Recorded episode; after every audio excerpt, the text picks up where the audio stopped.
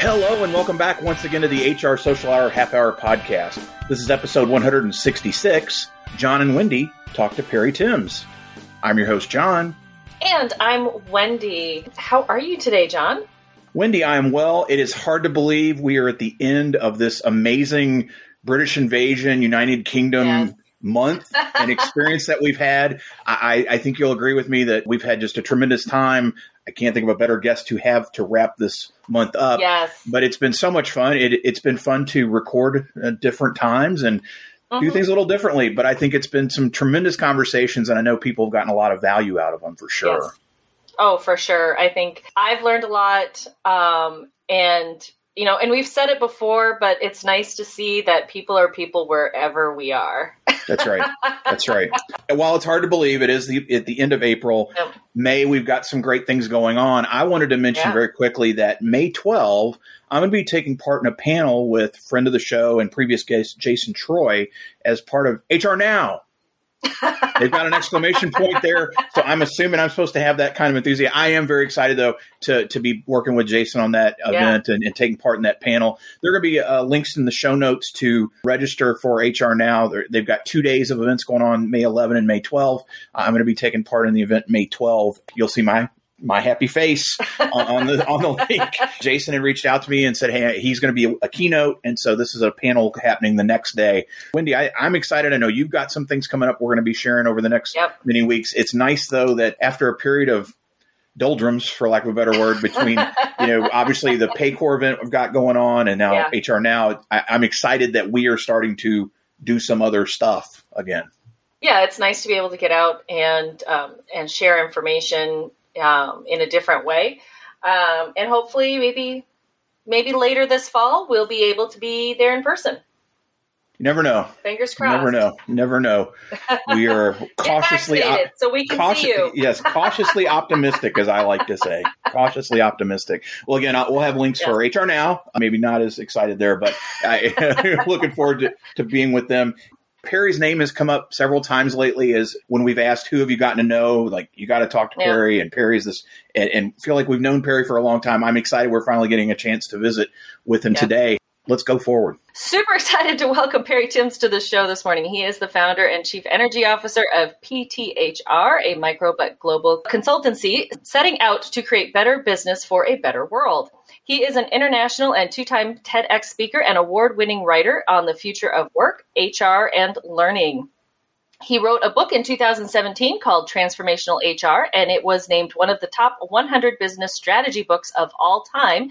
And his second book, The Energized Workplace, was published in August 2020 and was shortlisted for the UK Business Book of the Year in 2021. Perry's work is influenced by human centered design and systems thinking, plus agile, inclusive, and autonomous ways of working that enhance personal fulfillment and organizational effectiveness. Well, Perry, welcome to the show. Again, we are so excited to finally have you here. Um, our first question is What is in your glass today? Well, uh, so thank you for the invite. It is uh, genuinely an excitable thing for me to be on here. So, um, if we had HR now, you've got the HR wow. Uh, so, so yeah, I'll begin by by um, uh, saying what's in my glass. So, in, in a drinking context, I'm into compostable coffee pods for my Nespresso. They have seen oh. me through lockdown. And then, if we're talking about something slightly more adult, uh, then you'll be pleased to know that my favourite drink is a Kentucky bourbon called Buffalo Trace. Um, so yeah, I, am uh, I'm a big fan of that kind of thing. But if you're talking about generally in my life, what's in my glass, then I think what I'm up to with clients and with collaborators and partners is we are looking at that post-pandemic world, and we are going. There is no going back. There is a red line, and we want to see something good coming from the huge social experiment that is lockdown and all the new variables in the world of work. So yeah, drinking that, and then life and the glass of life uh, that. I love you gave us the whole answer, like every possible answer we got from Perry today.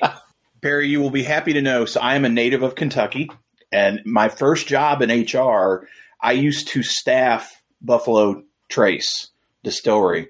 We used to place temps over there and the during the holidays to load in bourbon that they had wrapped with Christmas papers and what have you.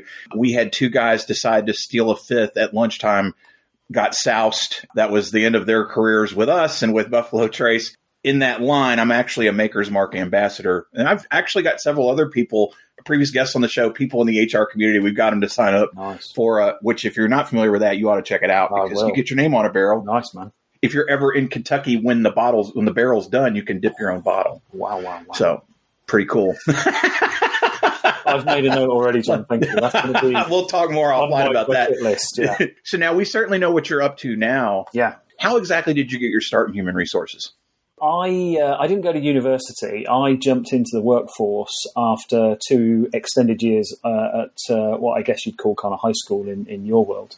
Um, and I joined the UK civil service, and so I was in administration and line management. But in the early 1990s, you can probably remember there was a big push to start to efficiency drive and centralise work. So I got involved in lots of projects that we call business reengineering, and of course that led into technology. So I worked on those projects, but the bit that really brought brought me to life was when the system was ready to roll and they needed somebody to train the users. And I was the person who had followed the system all the way through. So I trained the users. And then I thought, hang on, in my younger days, I quite like the thought of being a teacher and I get to do it, but with adults about something very deliberate and very, I guess you'd say, sort of opportunity led. And that got me into the HR sort of bug. I was really lucky because I was mentored by an HR director in the organization I worked in and we were talking about career changes. Uh, and I just said, Look, I'm really drawn to this kind of learning and development stuff. She said, Well, that's really interesting because I've got a vacancy. So I applied and got the job. And uh, that was 2003. And so, um, you know, I'm just about in my sort of 18th year of in uh, HR but genuinely, I absolutely love it. I mean, there is no part of the business world where you get to look under every rock, into every kind of system and scenario, and understand this dynamic between people, process, and purpose. I mean, it's just a gift. So, yeah, so I, am I'm, I'm not budging from this world. Uh, so I kind of found it, uh, but I am probably one of its biggest cheerleaders now you are the chief energy officer, which I love that title, um, of people and transformational HR, which obviously you founded. Tell us why you decided to start your own company and the mission of PTHR. Yeah, so so I think the mission evolves. So I'll come to that. Uh, in my corporate life, uh, towards the end of it, I worked in a non-profit and I was in organisation design and talent development. And, and I guess there's a, sort of a, almost like a peak when you hit where you can't really do any more with the same organisation. And so my antidote to that was I can't be any more creative, so I'll just keep piling in more work and just broaden horizons. And I found myself completely burnt out. So I thought, you know, I need something new. So so I left and stepped out and I went into freelancing, having worked with a number of freelancers and thought, well, I quite like the variability of it, and it was a big risk. And so the mission emerged because my original sense was that I'd help people with org design and talent development. Uh, but actually, it was the height of social media here in the UK, and I'd been quite an early adopter.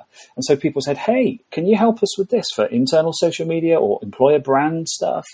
And so I ended up doing that. But I realized that social media worked really well when the organization had a sociability to it anyway. And if it didn't, it didn't work very well. And so I started to think, how, how have organizations become so mechanistic and not sociable places? And so I wanted to know more about the system side of things. So, yeah, so I guess I sort of moved into much more of the, um, I suppose we'd now call it agile agile, responsive, free flowing, fluid, um, those kinds of systems. So, you know, if you know anything about people like Spotify and, and people like that, that whole sense of swarming to problems, solving them in, in groups, uh, and then reassembling somewhere else, that whole sense of a fluid organization excited me. And, and that's where I've kind of specialized, I guess, the nature of what we do. And I believe that's the recipe to create better circumstances at work so people are fulfilled in what they do because of the variation, the choice, the agency, the inclusion, the creativity, the pace. All the things are exciting about work. So I guess I'm trying to recalibrate the machine. Perry, let's talk a bit more about agile HR. And we, we hear that term a lot. I think it's something that's kind of come up over the last several years. It seems like ever so often we get an influx of new terms. But agile is something we've heard a lot more about over the last several years. You do a lot of speaking and work around that concept we may have some listeners that that hear it and are like, I don't really quite understand. I know you started to talk a little bit about it with your Spotify example, but talk a little bit more about what Agile HR is, what it entails, and then for those that are, are this is an Agile 101 conversation, mm. you know, what materials or or what would you point to to say if you want to learn more? These are really good resources for that. So I think HR has been renowned for being a stabilizer, for being a kind of bureaucratic force for consistency. And that seems to fly in the face of Agile, which is about responsiveness and about iterations and only planning so far ahead. So I've always been intrigued at why HR is quite so fixed in that in that way. And I think partly it's down to practice and routine, and partly it's about organizations using HR as a risk management function, not a human creative sort of um, um, enabler. So, uh, so the agile side of things, I think, uh, in HR comes particularly in its project work. That's what we're finding, where there's a start, a middle, and an end, where there's a problem to solve, and in fact, where there's a product to build. Now, HR doesn't often talk about the things it does as products. You know, they're not consumable. You don't have to pay for them. But there is a kind of user journey. There are sets of features. There are, there is an outcome you want to create. So Agile talks to all of those. So in the Agile cycle of developing uh, a requirement specification, in how you create the task list to do that, and how you then plan in stages that are smaller and, and can be adapted, um, that's where I think the beauty really, really comes in. And I've kind of got a fusion, I suppose, of that agile principle of ceremonies and rituals of smaller bursts of activity, very inclusive, very creative, but still aligned to risk and governance and outcomes, with the whole concept of self managed and fluid organizations, as I talked about. It's almost like they are the human spirit and the um, methodology kind of combined. And so that's why we work in that way, because actually, what I found is HR people seem to get a sense of liberation when they can work in this agile way, because it's like, oh my goodness, I don't have to follow a very predictable routine. I can be creative and experimental and test things and create small um, prototypes. And so I think that's where it's starting to gain some real traction because I think the problems are so complex in the world of work now. There is no one truth to what you need to build and do. And I mean, you probably know Lars Schmidt's work on redefining HR, and in it, he talks about playbooks, not policies. It's that kind of talk I love because that's a more agile version of HR. Agile can help practitioners in projects, but I think it can also become an ethos in the way um, we work. So, recruitment campaigns could be run in agile sprints. Uh, change management can be broken down into agile stages. Org design can be delivered in prototype experiments and options analysis. So, I think it's got a really strong fit, and I almost think it's wasted on the techies, right? I think it's like there's too much humanity in it. it's not. It's not just for coding. Yeah, so I think that's where it uh, that where it goes in terms of who to look up uh, and what to um, enrich yourself with as a listener if you're thinking, how do I do this agile HR thing? I mean, some of the classic places to start are people like Jeff Sutherland's Scrum book, because it really gets you into the whole break things down cycles and really strongly creative bursts. But there are some books deliberately built for this. So um, Natal Dank, who's an Aussie, and Riina Hellström, who's from Finland, have written a book called Agile HR. And quite literally, it's the playbook for everything from employer brand through to exit interviews delivered in an agile way. Lars talks about some of this in Redefining HR because I wrote it. So, so that's in there. Um, and then you've got um, a fantastic piece on uh, self managed organizations by a Canadian called Samantha Slade called Going Horizontal. And it just talks about how you have all these flat, nimble teams.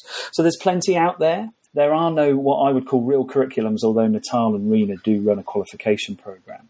Um, but as you said, it's it's more prominent. Part of being agile is we are starting to reopen from COVID. People are starting to move back and forth and all of that. What do you think the biggest challenge HR pros will be dealing with over the next year?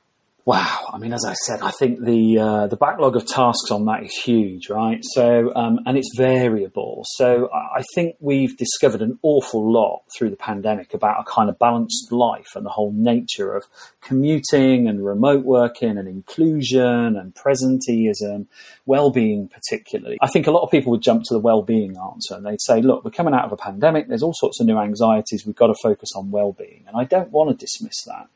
But I think our big ticket is org design because I don't think we are tinkering with an organization post pandemic. I think we've almost got to start again and think, hang on, what are we all about? How do we do what we do? What choices can people make that are, I guess, both bureaucratically sensible and humanist in, in their choice dynamic?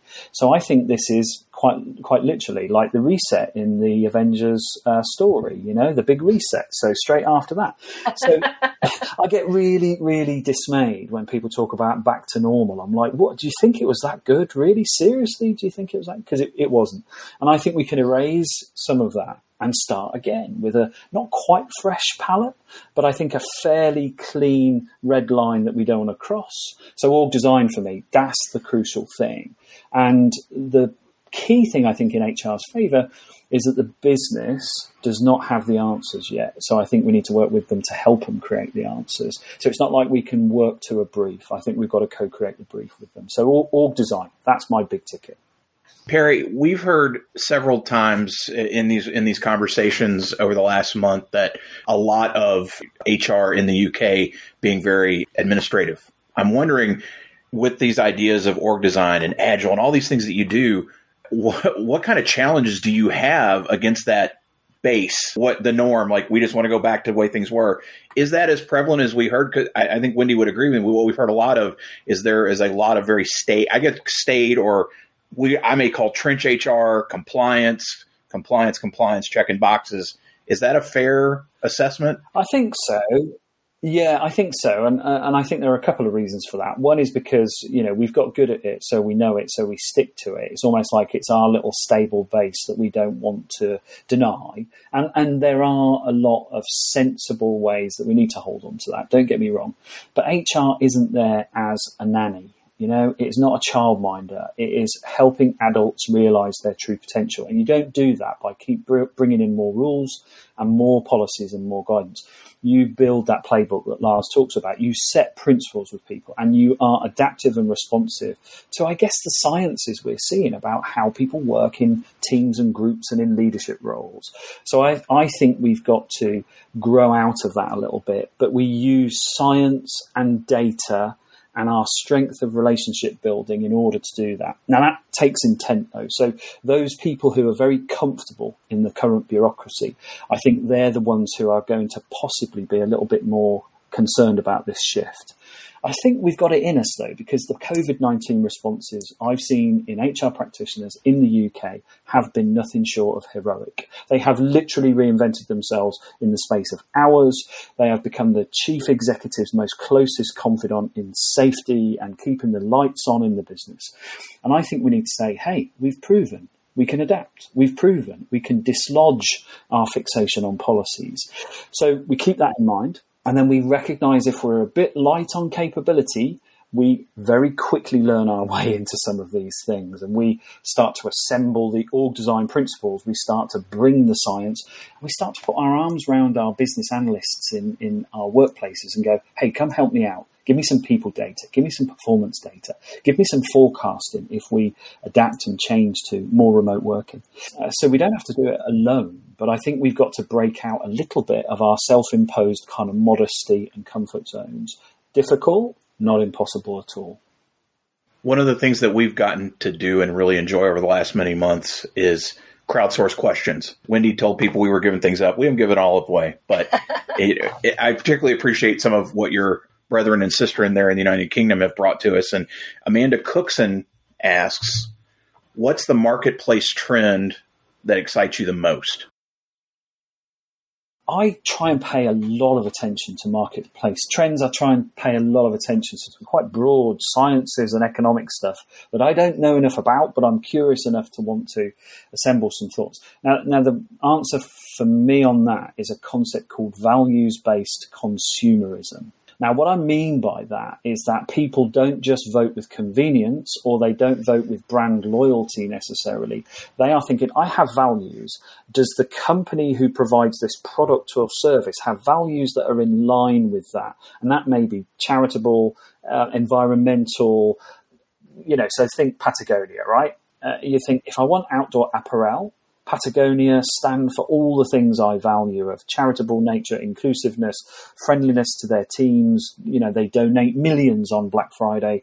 That values based consumerism for me really starts to tug at the Business Roundtable's declaration in 2019 that it isn't about shareholder value, it is stakeholder value. Multiple stakeholders. The, the small company that I'm part of, we've got our B Corporation uh, accreditation pending, and it's that that excites the heck out of me because I think if more companies can stand in the space of good and the values based consumerism drives them to the top of the food chain in terms of sales and reputation and, and loyalty in that way. That I think is how we can sometimes uh, somehow turn the ship around quite literally on extractive, destructive capitalism to much more generous and uh, regenerative capitalism. So that market trend is the one I'm really, really excited by. But Perry, it is now time for everyone's favorite part of our show, the half hour question connection. What career did you dream of having when you were a child? Wow. So I was asked this actually on a radio show this week, and so I can give you the rehearsed answer. I did start to um, like the idea of being a veterinary surgeon, but then I realised that also involved euthanasia for animals. I couldn't do it. So uh, my attention was drawn to teaching or journalism, and because of the learning and the writing side of things that I still enjoy now. But then teaching involves kids, and they're not always that helpful um, in behaviour. And journalism, I don't know about you, but like the gutter press in the UK is just despicable. I didn't want to be part of that. So, yeah, so that's what I wanted to be. And I guess in some slight twist of fate, I think I've kind of manifested a bit of the teaching and a bit of the journalism in a way that I'm very comfortable with. Who's one person you've gained your network in the last year that you think more people should know? He's a Brit, uh, Bruce Daisley ex Twitter VP in Europe, and now independent podcaster, writer, and assembler of great insight. So his podcast is called Eat, Sleep, Work, Repeat. It is just a mine of supercharged information about right now. He's really good at helping us project into the future, but starting from a point of what's going on now. So Bruce Daisley, I would say, is the addition of the year. How do you maintain balance? I often think that when people look at like my work schedule and my kind of always on nature, uh, I think they, they think I must be on some kind of um, substance, but I'm not. I guess I have uh, learnt to uh, develop a sense of my energy and my rhythm. And there's a discipline that comes with that and, and when I researched the second book and started to look into the realms of chakras and vibrations and energy in that sense, it all seemed to make sense to me. I'm like, wow, that's that's that's just put names to sensations that I'm having.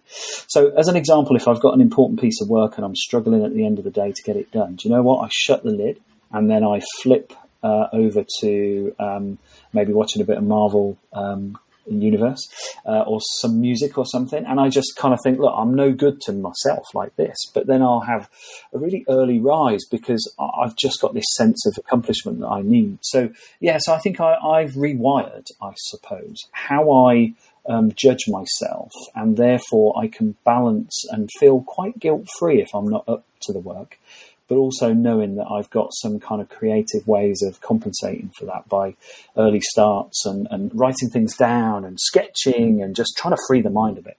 So that I think is how I create balance. Perry, how do you enjoy giving back to the HR community?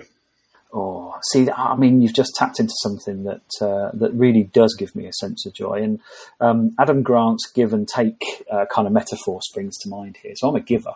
I like to lift people up because that lifts me up. So when I write, I don't just write because I'm making sense in my own mind. I want to write and publish something on a blog because I think other people will go, "Oh, that's useful. That's got me thinking.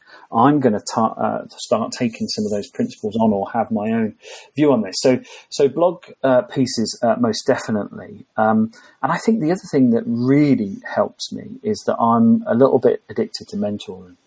So if I get somebody come across my um, sort of network if they ask or even if they don't ask. Uh, quite so often that will come into the conversation. Um, I absolutely love it. I mean, there's something about giving away everything you know, which is really fulfilling for you. But my goodness, you learn so much by mentoring other people. People say, How do you get the time to do this? I'm like, How would I know things about work and attitudes and lived experience if I didn't bring these people's lives into a very intimate conversation so I can see their vantage point? It just enriches me all the time. So, again, I feel like I gain from everything I give. Um, it just makes me want to give more. What is your favorite movie? Now, I love getting asked this question because I have a very British movie. So, in the 1960s in the UK, um, there were two youth cults. Uh, one was the kind of motorbike riding, leather clad rockers who were into Gene Vincent and that kind of stuff. And then there were these Italian suited mods who liked American jazz and soul music and rode Italian uh, scooter bikes. And so the film is Quadrophenia and it's built from a rock opera that The Who recorded in the 1970s about four facets of personality of this angst filled teenager discovering himself in this youth My goodness me, I can watch that thing time and again. And it's from 1979, so it hit me when I was like 12 years old, so you can imagine how impressionable I was. Um, yeah, it's a fantastic film. It's uh, If you ever get the chance to watch it, you'll understand a lot about British culture in the 60s from that. How about the first concert you remember attending? Hey, so it's, it's linked to that because there's a group called the Jam. Uh, Paul Weller, Bruce Foxton, Rick Buckler, so a trio. Uh, they came out of the punk era and were influenced by the sort of mod stuff that I was talking about. And it was 1980. I can remember it very vividly in um, a city called Leicester in the Midlands of England, in a pretty rundown venue. But I mean, the whole experience was just it, it, was a really dark room. The music was ear piercing, piercingly loud. When when you are 13 years of old age and you get to go to a big concert like that full of adults, man, that's memorable. So yeah, 1980, the Jam. What was the last show that you binge watched? Now, your um, American producers will be pleased about this because I got totally hooked into the West Westworld series. So hmm. my oh. last binge was Westworld um, series three, which has taken it to a whole new level of human and uh, I guess you'd say robot combat. Uh, yeah, but a fascinating look into the future. I mean, I love it. Have you ever seen the original movie? Yeah, with Yul Brynner. Yeah. yeah. Such a iconic thing, right?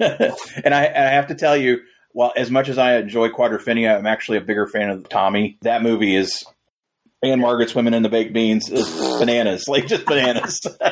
totally right, man. Yeah. What is a, a, hobby or a thing you really like to do, Perry, that may surprise people? Uh, some people won't be surprised by this, but maybe some of the listeners will, particularly because I'm from the UK. It is that since 1985, I've been absolutely obsessed with the NFL. I have watched the last 32 Super Bowls live. Now, this is what might surprise people. My adopted team is the Detroit Lions, and they're not very good. they are not very good. Bless them. Uh, wow. So yeah. So I've got my 81 Megatron shirt in the uh, in the wardrobe. Uh, why Detroit Lions? People might say. Why not Patriots? Because of the New England bit, or or you know Miami Dolphins and whatever. Anyway, so it goes to my musical heritage. I absolutely love Motown and 1960s soul music, and a lot of that came from Detroit. So I wanted to kind of keep it. So I like the Red Wings too, and I like the Pistons. Um, I don't really follow the Tigers much, but I always keep an eye out for the Detroit-based um, sport teams. But yeah, I absolutely love the NFL. How did you find that first get involved? Then you know, obviously, and we know that the NFL has yeah tried to expand with the yeah. World League and come, yeah. you know, come into come into the England and what have you. Mm. How did you get hooked up in 1985 mm. to become such a so? Fan? If you remember the state of soccer in the 1980s, um, I don't. I'm sorry. well, just in case you don't, then um, there was this kind of plague called hooliganism where fans would mm, fight each sure. other. Yeah, and and it wasn't a pretty sight. And I mean, I loved soccer, football, soccer, um, but it really spoilt it for me. And then uh, the UK, there was a kind of a magazine program that had just started on one of our channels highlighting the NFL. So this is all pre-internet days, of course. Uh, and, and, I was just intrigued by it. I didn't understand the rules. I used to play rugby, and then all of a sudden, it was like, well, this stuff is it's like strategy and muscle meets finesse and, and skill, and I just I just loved everything about it. So I mean, there's a funny story actually. I, I, spoke at a conference in Kansas City, and I managed to get a ticket to go and see the Chiefs play the Bills. This was 2003, so it was Marty Schottenheimer and Marv Levy as coaches. And I was sat right up in the high seats, and I was sat with some KC fans, and we had a competition because I was British, um, who could call the right play. So whether it was a whether it was a fullback burst or yeah, whatever. Anyway, I I won. I called the most accurate plays, including a Tony Gonzalez flea flicker touchdown. Uh, I didn't call the flea flicker, but I called it that Gonzalez would score. Anyway, so yeah, I, am absolutely into it, like like you wouldn't believe. So um, I often quote Vince Lombardi and stuff like that. Yeah, amazed by it. Now I, I have to ask then. So you've been to KC. Mm. They know how to tailgate too. Oh. Uh, hopefully, you got to experience that. Yeah. Uh, have you been able to attend a game in Detroit or wherever they no, see, Ford Field or wherever they play? However, in Wembley, I have. So when they came over to okay, play the nice. Falcons, yeah, I got um, tickets to see that, and it was brilliant because it was a last minute field goal that was um, uh, missed, and then there was a flag flown because there was an infringement, and they took the kick again. and then the Lions won. Yeah, I mean, it was just we couldn't we couldn't write it right, and so there I was very proudly on the tubes and stuff in London with my Calvin Johnson shirt on, and people were kind of smugly going, "Oh, his team won." yeah, it was really cool. So I have seen them, but not in Detroit. I've been to um, a couple of the Wembley games, and I did go to a college game. Actually, I have a business contact who lived in Iowa, so I went to see the Hawkeyes they know how to do it there oh my too. God. Yeah, yeah, yeah. Dude, tailgates. Yeah, I could, uh, I could live that way. My husband actually worked in Michigan when they built Ford Field, and Ooh. so he got to. He was uh, in journalism at the time and got to go onto the field as they were building it and all of that. He's been to quite a few. He's a Vikings fan, so ah, ooh, um, their rivalry there, yeah. Yeah, but if they're not playing the Vikings, we're usually cheering for Detroit because nice. we like a good underdog story. Yeah, good, yeah, yeah. and that's a British thing too, right? Underdog. So I'm kind of comfortable with it. Yeah. Perry, what is the biggest misconception people have about the UK? I thought long and hard uh, about the thought of um, UKism and so on, and I think I've got a good answer for you actually. So I think most people think that we're super patriotic. We literally drape ourselves in the Union flag. We're royalists, and you know all sorts of. Uh, nah, we're not really at all. I think actually they're there is a divide, though, so um, it's a bit sad in some respects, but equally, I see a new sense of not necessarily just belonging to that history, but actually wanting to belong to a more worldly kind of perspective. So I think people would think we are all, like I say, beer swilling, tea drinking, flag wearing Morris dancers, and we're not. Um, I think there's an enormous amount of progressive, inclusive, and very much sort of wanting to be a citizen of the world. Um, so, yeah, think that would surprise a lot of people. We have heard that more than once mm-hmm. this month. Not necessarily framed exactly the same way, but certainly the the amount of culture and things that are out there, and that not we we know not everybody knows the Queen, and we know not everybody loves in London, and the food is not the food is not as bad as people make it out to be. No. We've learned we've learned several things learned, yeah. yeah, for yeah. sure, for sure. Yeah as we mentioned, we are crowdsourcing questions. So our last question for you is if you could ask the next guest of the podcast a question, what would it be? I've got a big thought in my mind, um, and, and, so it's possibly a bit too big, but I'd probably be asking how do they think we would start to do this? And I think it's this economic disparity, right? I'm really taxed by the 1% billionaire wealth, 99% everybody else. And uh, I find that both vulgar and ridiculous. And it's almost like, how would they start to address a balanced position when it comes to wealth and opportunity? Um, it's a big question, though, isn't it? Even just one positive move towards a bit more parity, I think I'd be really keen to know what somebody would think about that. I mean, I suppose, you know, if I was asked a question, I would give the example of Dan Price in um, Seattle, who gave all his people $70,000 and said, let's all earn the same.